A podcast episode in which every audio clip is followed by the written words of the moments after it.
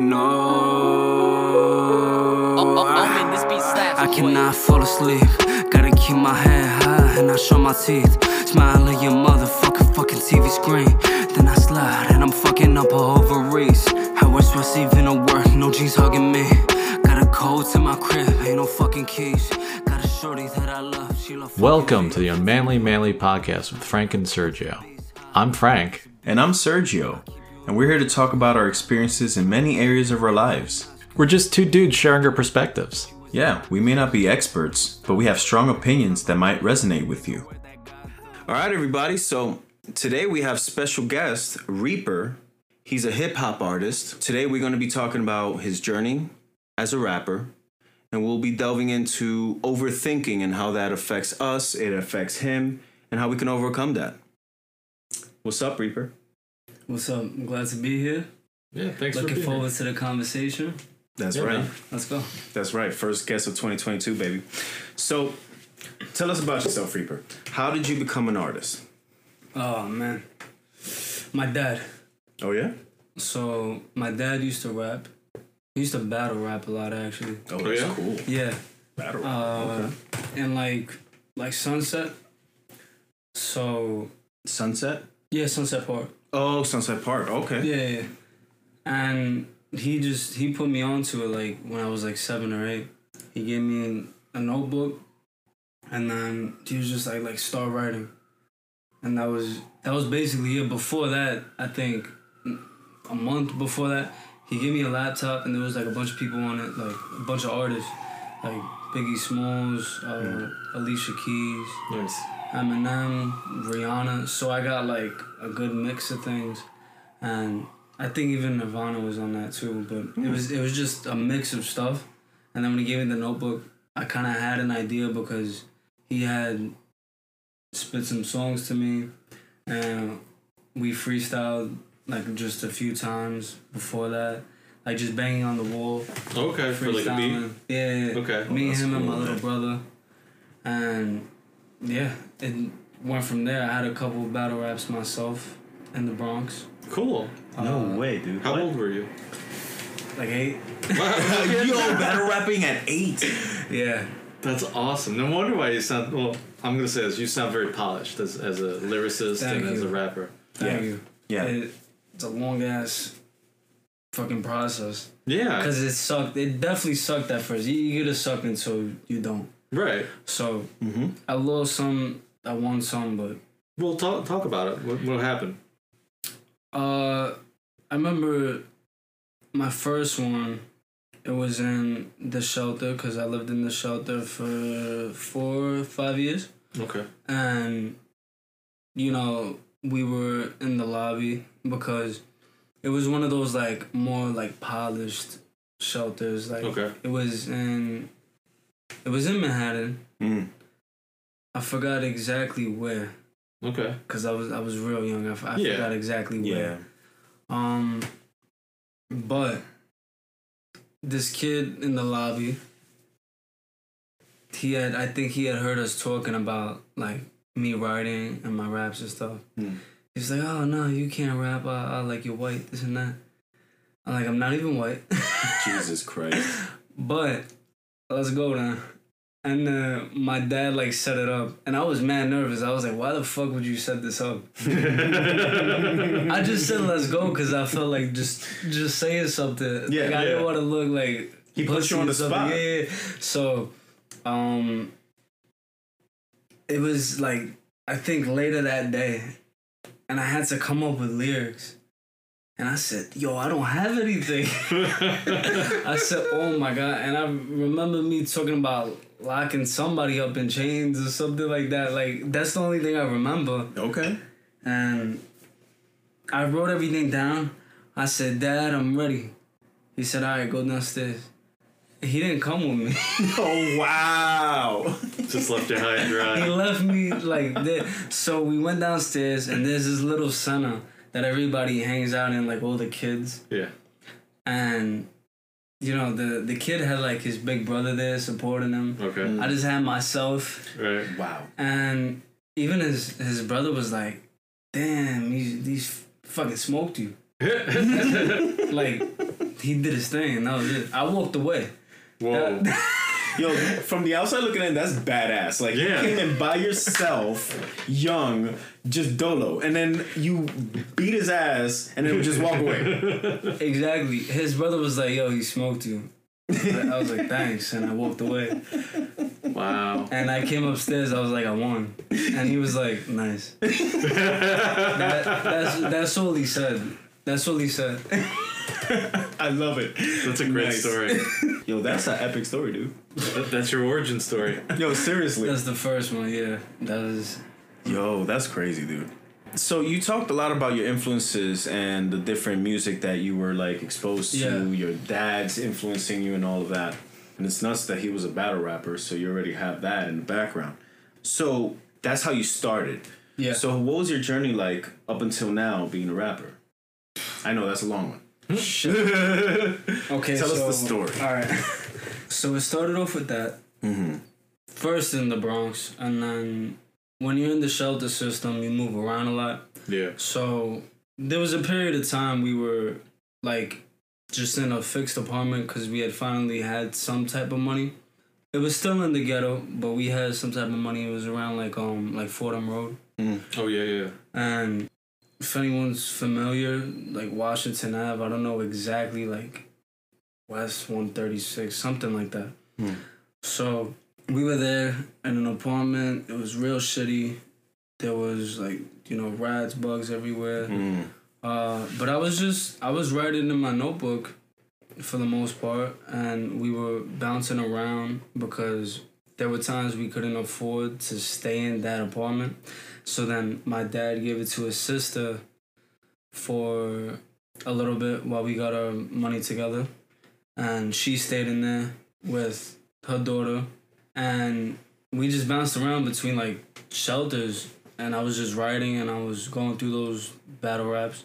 Hmm. You know, like in the cafeteria table, like Yeah. everybody just cutting everybody's ass. yeah. Mhm. So we we did that. I usually wasn't good at it because I wasn't good at thinking on the spot. Mm. I'm still not good at just like freestyling on the spot. Yeah. I have a wicked pen. I just I can't think of n- nothing on the spot. And sometimes it's like that. There's some people who could just freestyle, and then when they write, it's hard for them to actually write something It's- down.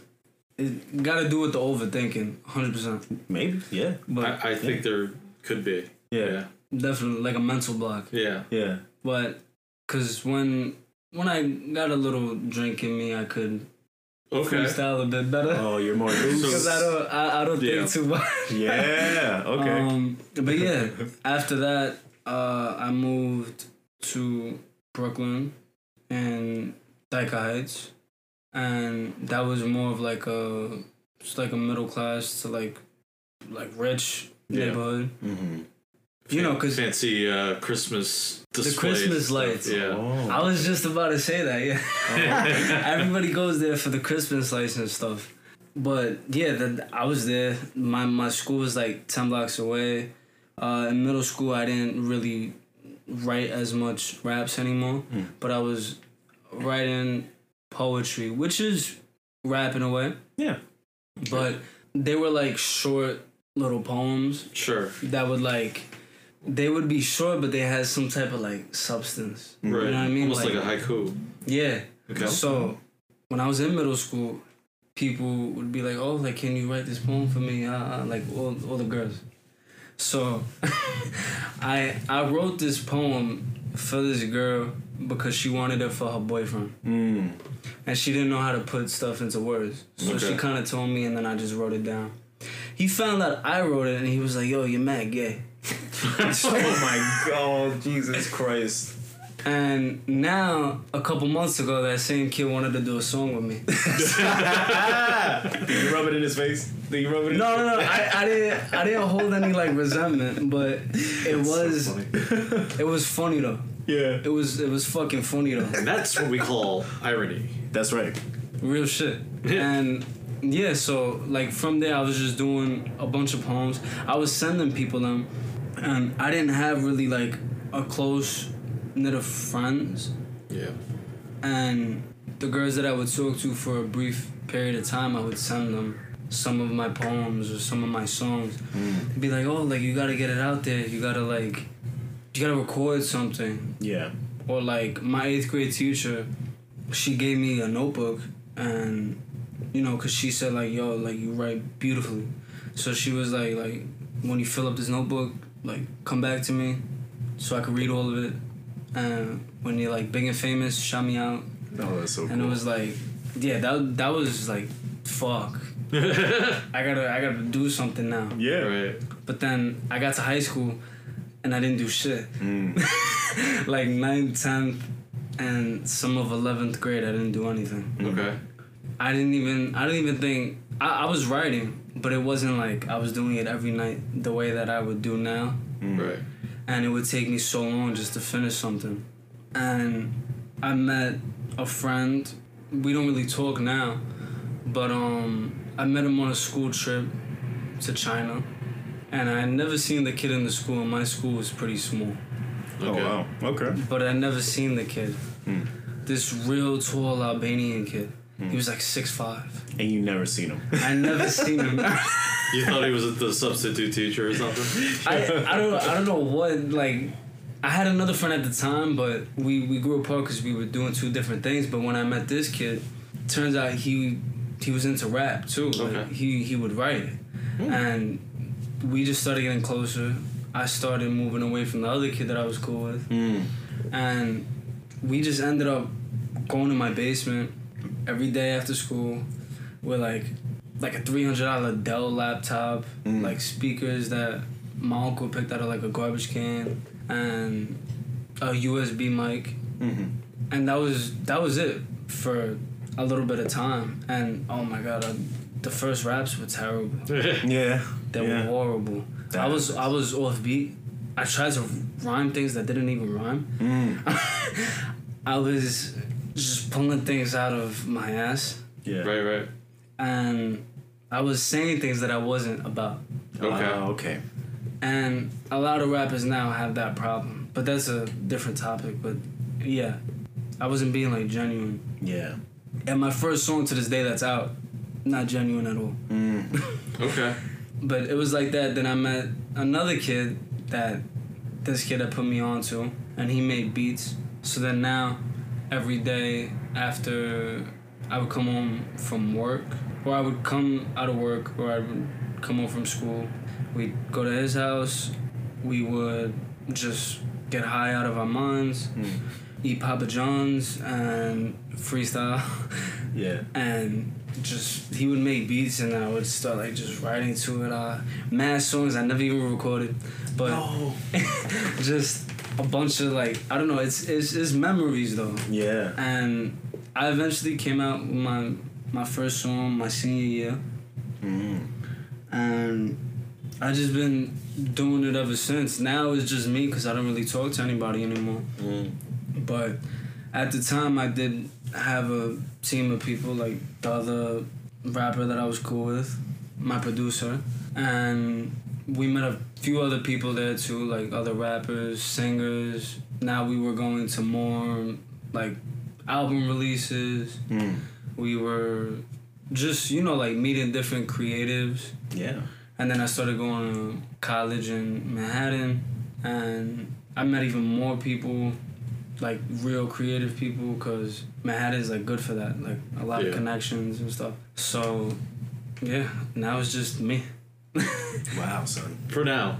Yeah, for, now. Who for now, knows? for now, it's, it's still very early. So Yeah. for now, Yeah, yeah. That's cool, man. Yeah, I'm glad that you got back into it. You know what I mean? After Yeah, being no. off it for a little bit.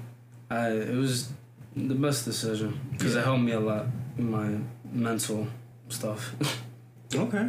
That's yeah, cool. I think a lot of people couldn't relate to that. I, I I know my my story, which I've already told on, on previous episodes. Maybe we haven't released it yet or whatever, but this this is like this is like therapy. Like just talking is Yeah. still like some type of therapy, at least for me. yeah. You guys do it a lot, but well, this is kind of our therapy for This ourselves. It's it's true because then we'll talk about things that we normally don't talk about often, and then once we actually start going into the details, like, oh well, actually, I still feel a certain way about this, or like I didn't even think about it that way, or Yeah. like we'll share because it's also yeah, because that's the thing. It's two people. If it's just one person, you're not just echo chamber, echo chamber. some Yeah. stuff just unconsciously like Yeah. comes out, and Yeah. you're like, oh damn, I still feel this way. Okay. Yeah.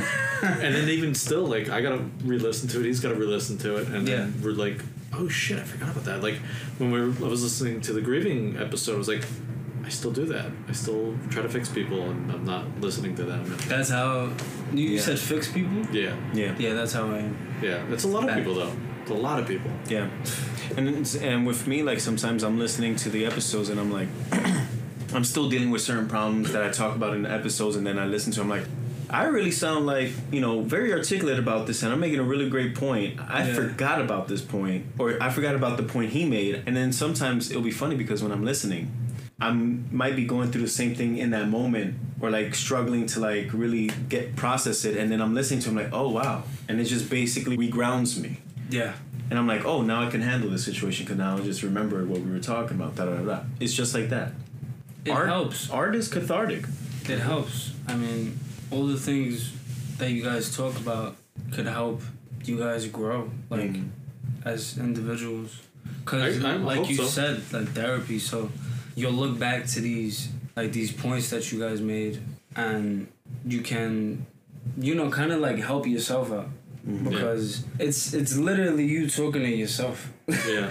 Because you can listen to it and be like, oh, Once we get to the five-year episode, we're gonna do a recap. Yeah, man. oh man, And then look back and be like, wow, look how far we come from this. It's, it's just Sergio because I quit. he always makes this joke. oh man. But um, yeah, no, I, I I'll feel anxious for sometimes for just no reason. But um, like when doing a podcast, you know, and having to perform in a way and like be on top of whatever I'm talking about. yeah, I'm thinking a lot and I'm listening a lot and I'm also the type of guy that can't just sit still. So I'll always be moving. He hates me because sometimes I'll just start touching stuff in his house. And that's all the anxiety, just like, oh, let me just fidget with something. Meanwhile, I was a little sneak growing up, so I know how to be still.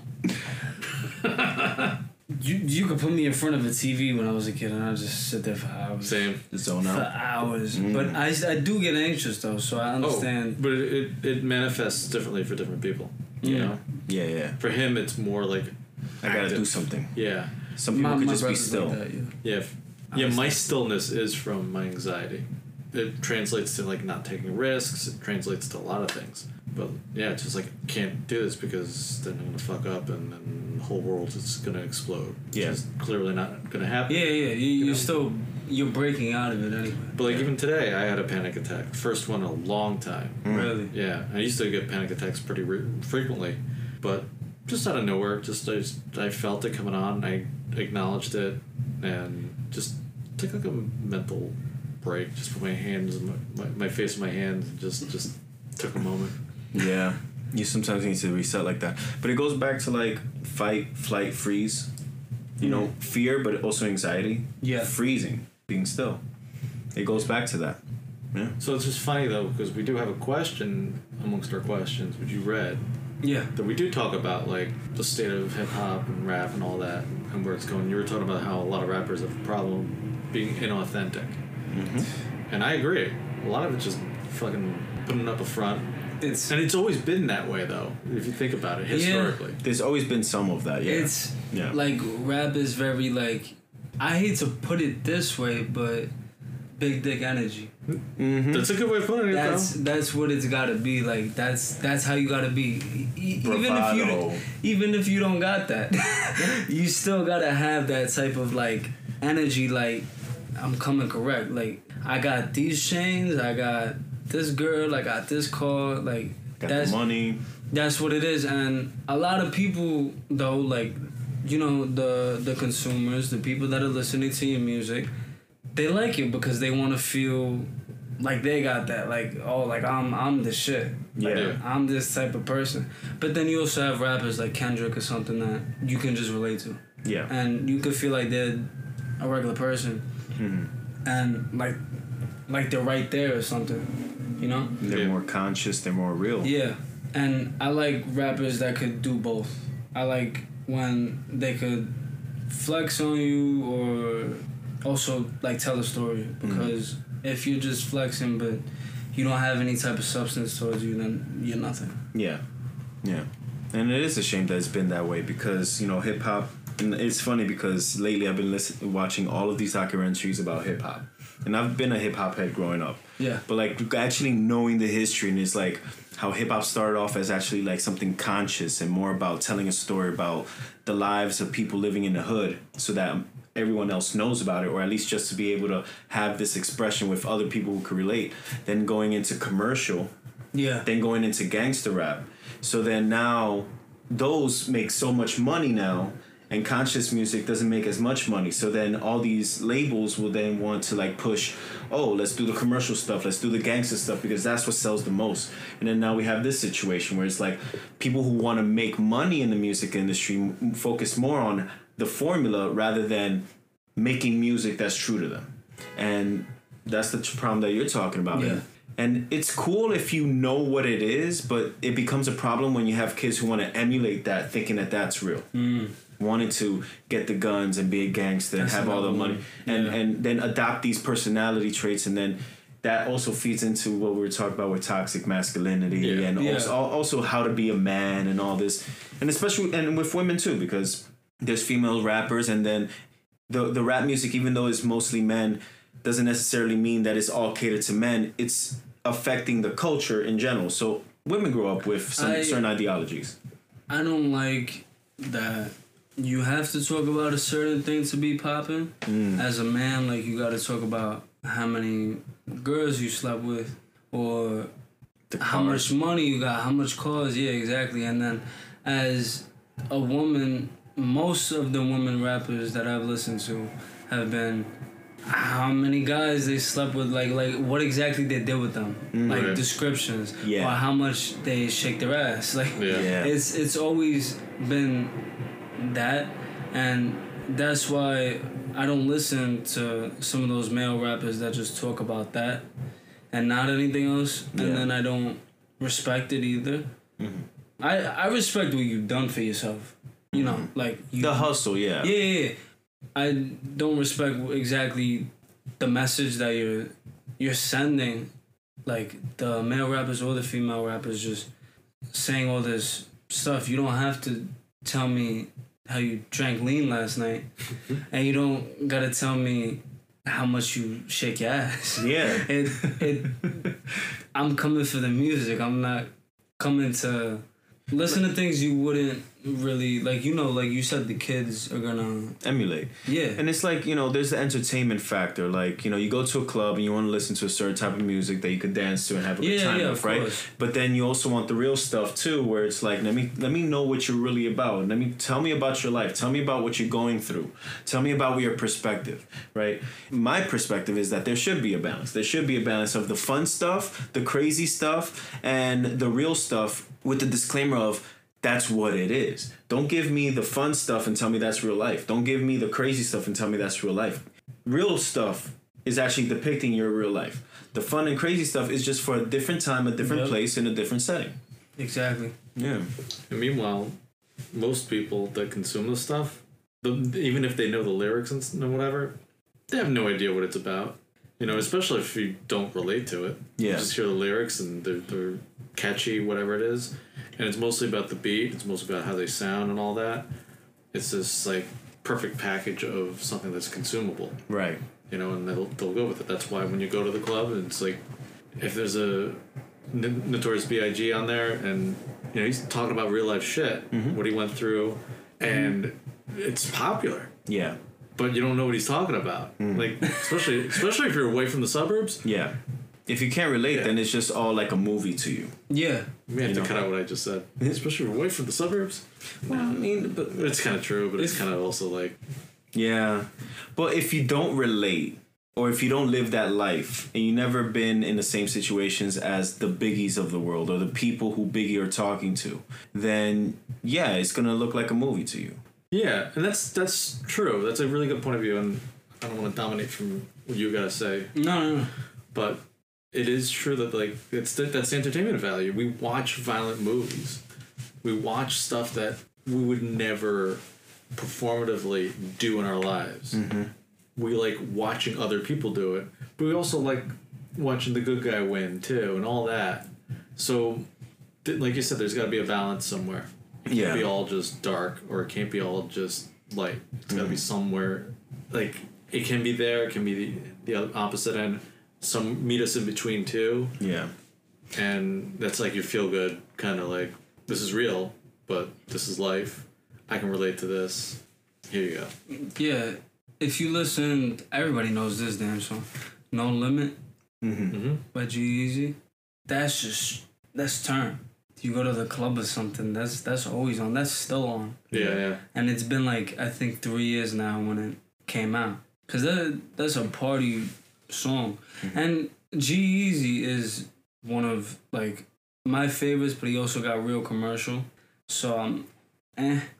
But at a point he was mm-hmm. when he was struggling trying to get to this certain point. And I don't want to be that guy that's like, oh, like I supported you when you were, you know, struggling kind of thing, like one of those fans. Yeah. And then you got real big, and I'm like, ah, fuck you, uh, because that's, that's not the case. It's just I just feel like his music got real commercial, Yeah. because he just talks about what we said Yeah. about sleeping with these women and doing this and all that. there was a No, no. behind the scenes that he put up, and it was him in the studio with Gashi. I don't know if you guys know No. who that is. I don't know who Gashi is. He's an Albanian rapper from. He's actually from Dyker, and he's been successful and stuff. But whatever, they were in the studio, and he was like something along the lines. G-Eazy said this like, "We're gonna drive the Rari to to Nobu." Hmm. Then he said he was like, "I don't even got the Rari to go to Nobu." but it's something you like to hear. so it, it just shows, yeah, it just shows like some people, even big ones, they'll just make lyrics that really sound good and they feel like the consumer's gonna mess with Yeah. and they'll just run with it. And I, I saw that and I was like, damn, okay then. Yeah. That kind of throws my thing out the window because I was gonna actually play devil's advocate and be like, you know what? There are some rappers that when they're starting, they're talking about the struggle, they're talking about their real lives, and then when they make it big, they actually make a lot more money and they're living more lavish lives. So they talk about those things and it's actually still real to them. Mm. Because when you become famous, what happens? You make more money. Then you want to buy the nice things.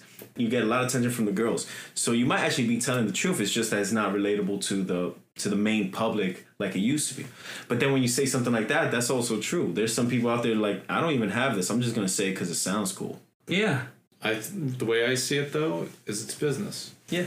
They get out of whatever position they were, where they were struggling, hustle, and all that, and then they get up top and they get to see how how the sausage is made, as they Yeah. say, you know, and they're like, oh, if I just say these things, I'm gonna make like a million dollars this year. Great, I'll do that. Eh, You know, and it depends on who they are. If they feel like their integrity's at stake, they may not do that. Yeah. But then you're not gonna be making a million dollars. Exactly. So it, It it makes sense, but then you have people like J Cole that like talks about everything. yeah. I mean, don't get me wrong. Most of the songs that are like his most popular are the ones where he's just flexing. yeah, Yeah. yeah. No role models is like his biggest song, Yeah. and I heard it not too long ago. I listened to it a lot actually. Yeah. I still do. Yeah, that's a great song. Yeah, yeah, and it's not even just like flexing. It's just like him talking. Yeah. Like him saying like, yeah, like I got no role models, but this is who I am. Like you know, um, and he he's a cool dude. So it's like it is business, mm-hmm. hundred percent. Mm-hmm. But I also think like how far are you willing to go to like blemish your image Mm-hmm. in order to get the bag. And you know, most of the people that listen to those turn stuff, like maybe like Lil Pump fans or something, they're like rich kids Yeah. And really nice neighborhoods Mm. and just they never had a struggle. Of course, he, he probably has kids that listen to him that have been in it, but majority of them are like like rich kids and gated communities and They don't have to worry about that life. yeah, yeah, yeah. Their, their mom's like a doctor, and their dad is a lawyer or something. That sounds familiar. yeah, right. we spoke about it, but, but um, yeah. I mean, it is business. I just think there's a certain extent. Yeah. Yeah. You make a good point with like the J. Cole and like the Kendricks because there is uh, an avenue for people who are more conscious or want to be more authentic with their music. I noticed that with certain artists is like it takes them a while to get to the level of fame and like you know be able to cement themselves in the game, but I think that's applicable to any craft. Like if you want to be authentic, it will take you a little longer because you're not fitting into the mold that's trendy now and Yeah. all that. But when you get there, you get there. And you have a fan base and a following that really cares about what you're talking about. You have longevity. yes. I, I love that word because you it's gonna take you a lot longer, but you'll have some type of longevity. So Mm-hmm. it's a fucking struggle, but it it does. help. I mean, any wisdom would tell you like if you're true to yourself and true to the people around you, you, you have nowhere else to go but up. Yeah, not everybody can hear it, Yeah, but not everybody absorbs it. right. So It's a good way of putting it. Yeah. Yeah. So then, given all of that, what do you imagine the future of rap will be? these were one of those questions that I just I think, but nobody has ever asked me. So you have an answer. Yeah, yeah, yeah. um, I feel like it's coming like full circle, cause we had our like lyrical era, Yeah. Mm-hmm. then we had like a mumble rap kind of era. Yeah. Now we have lyrical rap again. I feel like Mm. From a lot of people, Mhm. you don't hear the same mumble rap at least. And if these mumble rappers are still putting out music, they they don't have a fan base anymore Mm-hmm. because that style is gone. If you didn't adapt to the change, then that's it. Yeah. It's over. You sink. But I do feel like we're kind of blurring the lines between like R and B and rap, Mm-hmm. because now a lot more rappers are singing. Mm-hmm. Yeah. Yeah. Me, me included. Well, yeah, but I, I like that aspect of what you put in there because you're actually good. Thank you. But it's a few rappers try to do it and they fail. But you know, I'm not. I'm not gonna knock it. But it's still like everybody tries to do it. Can I Yeah. tell you how how much of everybody tries to do it? I was on the one train, and these these two bozos were on there. They're blasting their beat. The beat was fine. It was nothing special. The two of them were tone deaf. Oh man. I don't know if anyone bothered to tell them. And uh, it was kind of mumblecore rapping kind of crap. It was they were trying to harmonize and not even meeting each other halfway. Like it was all over the place. There was no melody. They kept singing stop after stop after stop, not getting off the fucking train, not even asking anyone for money. Like we're just people just trying to go home. But We're your captive audience, and you suck. You're terrible. Stop it. They don't even go to the next car. usually you go to each like car, yeah. They just stayed in that one car. They were committed to that No, car. I could see them like whispering to each other. Let's do the next one, man. Like, You're like, give me your whole album. Oh yeah, my like, god. No, no one asked for this. Now No one asked you for this either. I bet you just thought you were good. Do you think that that type of because I don't know I never really looked it up but do you think that type of like okay I'm gonna perform on the train try to get my name out there do you think that type of method still works because I feel like it worked a lot better back in the days It works if you're on the platform and you mm. have a license to do it. That means you're mm. serious about it Yeah. And you're willing to do things legit. to get your name out there. I That's mean, a good point. I have seen people like there was a guy that was playing trombone, who was uh, playing jazz. He was fucking great. I didn't have any money. I gave him a fresh bottle of water, and he was very thankful for that. And he was good though. Yeah. Every every so often, there's performers that that busk on the trains Yeah. that are good, even rappers. And but it's just like I, I don't want you dancing in my face. I don't want you coming here when you're not even good. Like, go to an open mic or something. Do Yeah. do it out there where you can practice. Yeah. But if if you have nothing right now and you you're delusional, is what I'm saying. But like, It makes More- me wonder if there's like tiers to street performance. Like you gotta be in the cars if you're not that good. Then you get to the platform if you're better, and then da da da. da. The other part of it is like with TikTok, it gives these street performers a whole new avenue that they didn't have before. Because like i remember back in the days with facebook when it first started and then people sharing videos and what they're seeing in the streets or Yeah. instagram. You'll see videos of street performers and i'll sometimes look at it and i'll be like oh i've seen this guy in grand central or i've seen Yeah. him in times square da, da, da, da, or union square. And now with tiktok it's like i see it all the time now on my own feed. Like there's certain people who i've never seen before now they have their own Venmos. They have all of these things. App, Cash. App, Yeah. yeah. And it's like it's actually more lucrative. I don't know how much they're making now that with TikTok and Well, more a lot more. exposure. They make a lot more now. Yeah, I'm assuming it's more. Is so if you're good and you are like Frank said, if you're in a platform and one of those busy train stations and you're able to do what you need to do and you have like the cash apps and whatever, there's gonna be people who are gonna record you and put you on. Yeah. That's a good And point. I was this close to doing it Yeah? before COVID hit. Oh. I was gonna play guitar. Lysine was gonna sing and you know do her poetry thing. Oh I- no way. That's why I got that little guitar out, that little travel guitar. Oh, okay. That's But crazy. Never got to do it Yeah. Damn. because the world shut down. Yeah. now she's in a different state, so. She's a whole other different state now too. But that's Oh my god. yeah. But that was a good question because I never thought about that. Yeah, and you guys put it in a different aspect because I didn't think about it like that. Yeah. Yeah. Not at all. who knows. Mm. And and you know it, it's funny because like you're talking about like the future of hip hop and like how it was lyrical. Now there's people who are lyrical again and they're singing and there was mumble rap. What I'm wondering is like because way before all of this there was political rap and Yeah, that seems to have gone away. yeah. And I'm actually Like Public. Enemy, something like that. Right. Chuck D. hmm And like the underground sound that used to be. Yeah. And I'm just wondering like what's you know if if that's ever gonna come back. I think so. Yeah. Yeah, because I feel like now people are a lot more like vocal Mm. about their point of views, I guess. hmm But you also don't want to say something in the wrong way. Yeah. But I do think so because I've I've listened to Public Enemy too, and I feel like it will because there's there's been a few types of songs like that. Like if you listen to like Joyner Lucas, Mm. hmm hmm he touches a lot of topics Yeah. like um racism or like mental health.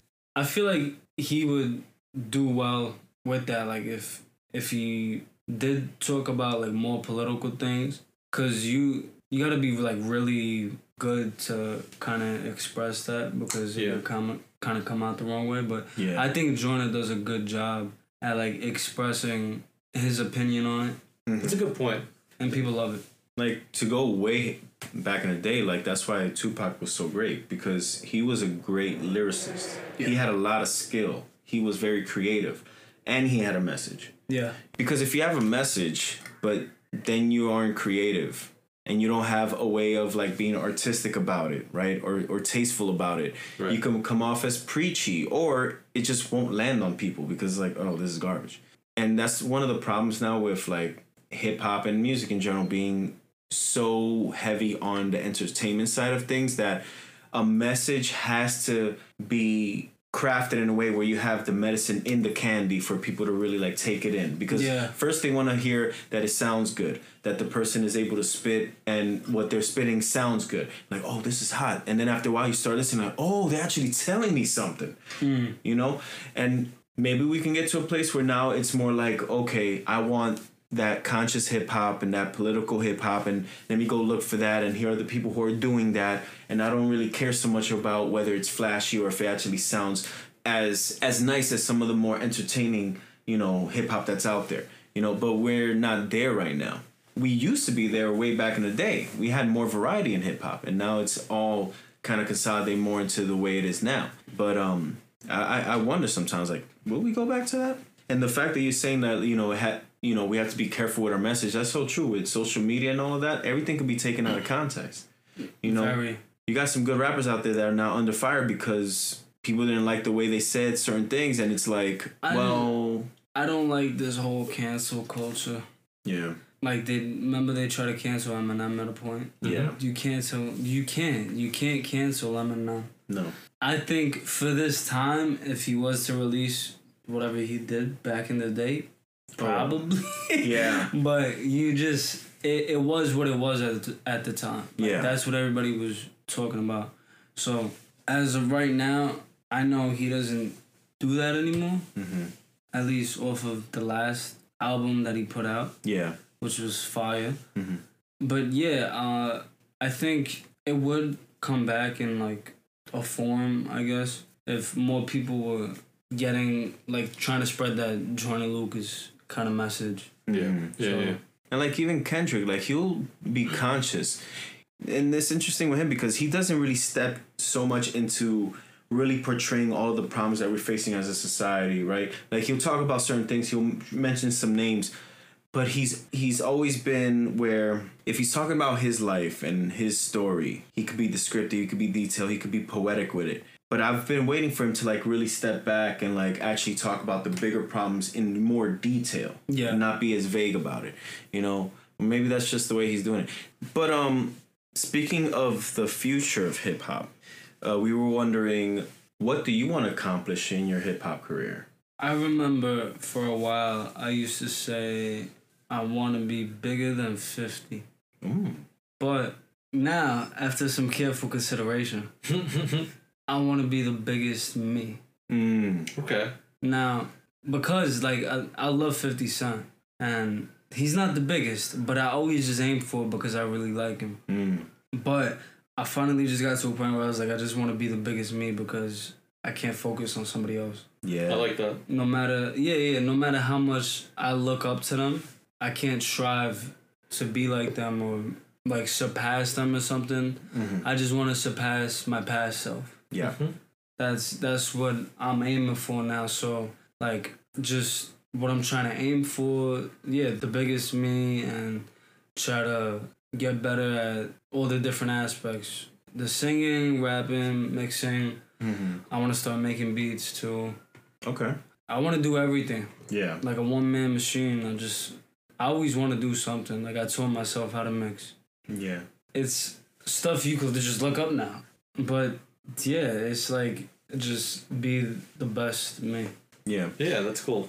And I like that. Yeah. Yeah, no, I was just wanted to say like that's that's growth right there. That Yeah. that's gonna lead you to further growth, not just as a performer or even in hip hop. It's just growth as a human being, growth as a um, everything really. Yeah, it's it's ironic too because once you start just focusing on yourself, you end up actually being bigger than those people. Yeah, because there is a thing about comparison that just doesn't lead you down the right way because you're always comparing and contrasting. If you're if you are always comparing and contrasting, you're only gonna get so far Yeah. Yeah. because you're you're sandboxing yourself. And Yeah. even if you got to like this high point, you're still sitting there comparing yourself to somebody else. Yeah. and there's only what's next. Cause there's there's always gonna be somebody that's more famous than you or has better lyrics or hmm you know, but you could always strive to be better than what you were yesterday hmm or five minutes ago. hmm So it's like you gotta focus on you. Yeah, and at the end of the day, you are not fifty. You know, like as you develop, yeah, you're literally not Fifty Cent. Like you, as you develop yourself and you continue to master your craft and make more music and and push yourself to be better and better, you're gonna start acquiring skills and developing yourself in ways that is different from him. Yeah. And for you to compare yourself or try to be like 50 is cutting you off from being able to actually really fully express and expand into all of those areas that will be true to you. And like Frank said, that is that is growth. That's maturity too, because it's like it's easy for you to point at somebody else and be like, I want to be like them because you're seeing what they accomplish and you're seeing them mastering their craft and you see the end product. But it's like all of that stuff that it took him to get there, you know, you would have to go through that. And You gotta master your own. yeah. Like and you wouldn't be able to discover who you are as an artist yeah. unless you actually are focused on yourself. You know, us as podcasters, I've listened to some podcasts, you know, and see how they do things.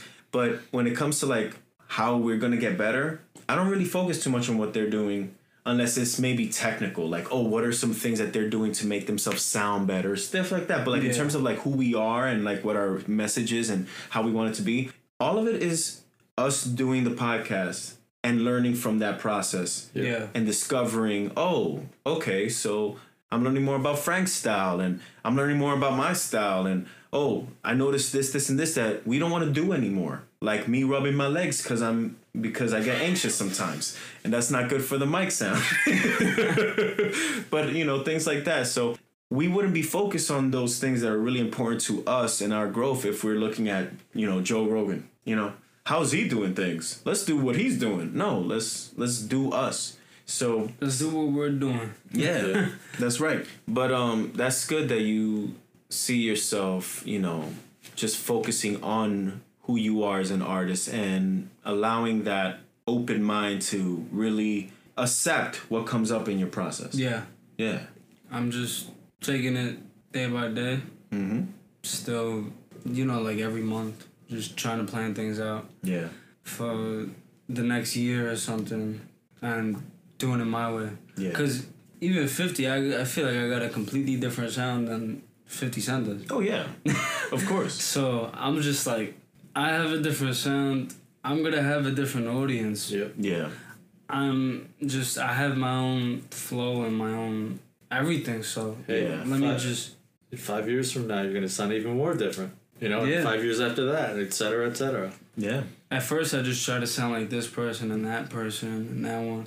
I'd even like change up my accent just to like cater towards people because I thought that's what they liked. But I was like, nah, I gotta fuck that. I gotta do me. That's I'll- true. I'll tell you, just to relate, like as an artist, you know, doing comic books and stuff, that's what I did when I was 11 and 12. I would copy other comic book, comic book artists and what, whatever they put on like the covers or in, in the interiors. Yeah, Because whatever was was like, that looked dope. So you just copy but it that. did it did have to teach you how to draw though. Exactly. It's But still it's the same thing. Yep. Like that taught you emulating other rappers and other artists out there.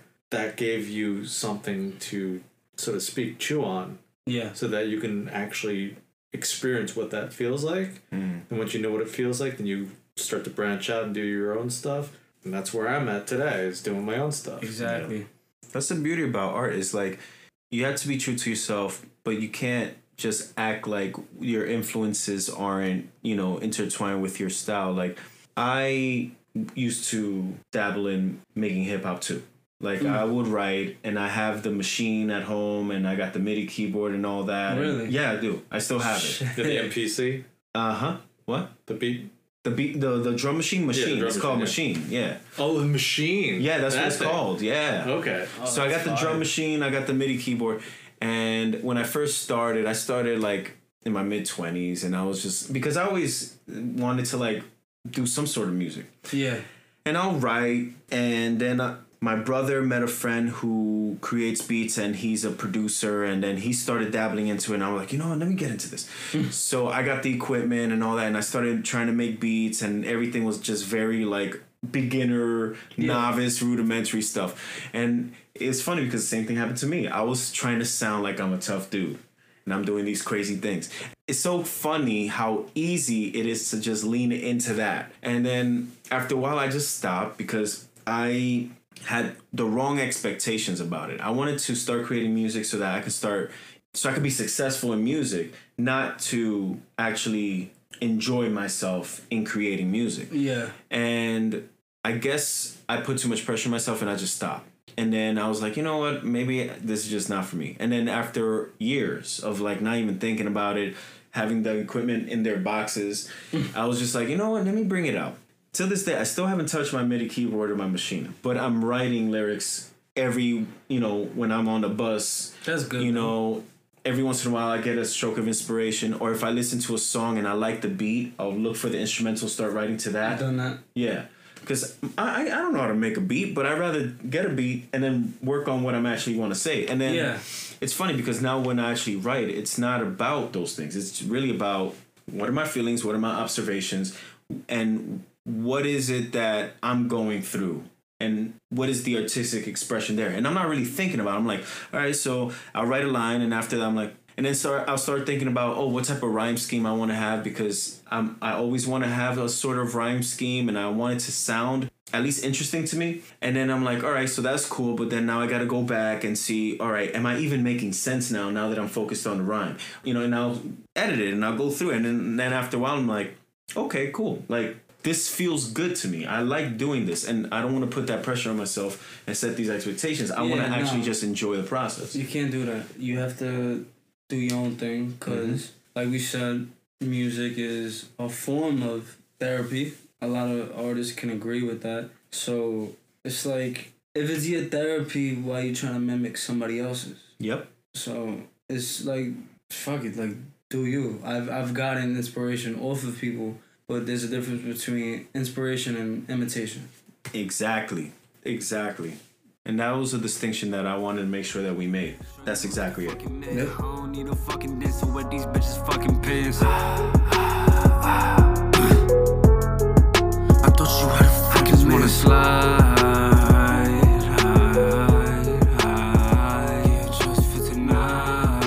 Thank you for listening to today's episode of the Unmanly Manly podcast with Frank and Sergio. You can find us on your favorite platform like Google, Spotify, Apple, and others. And don't forget to follow us on Instagram at Unmanly Manly Podcast. No underscore and no punctuation. See you next time. Got a shorty that I love, she love fucking me. Take off my dungarees, ha ha. Here's a beast, ha ha. Here's a beast.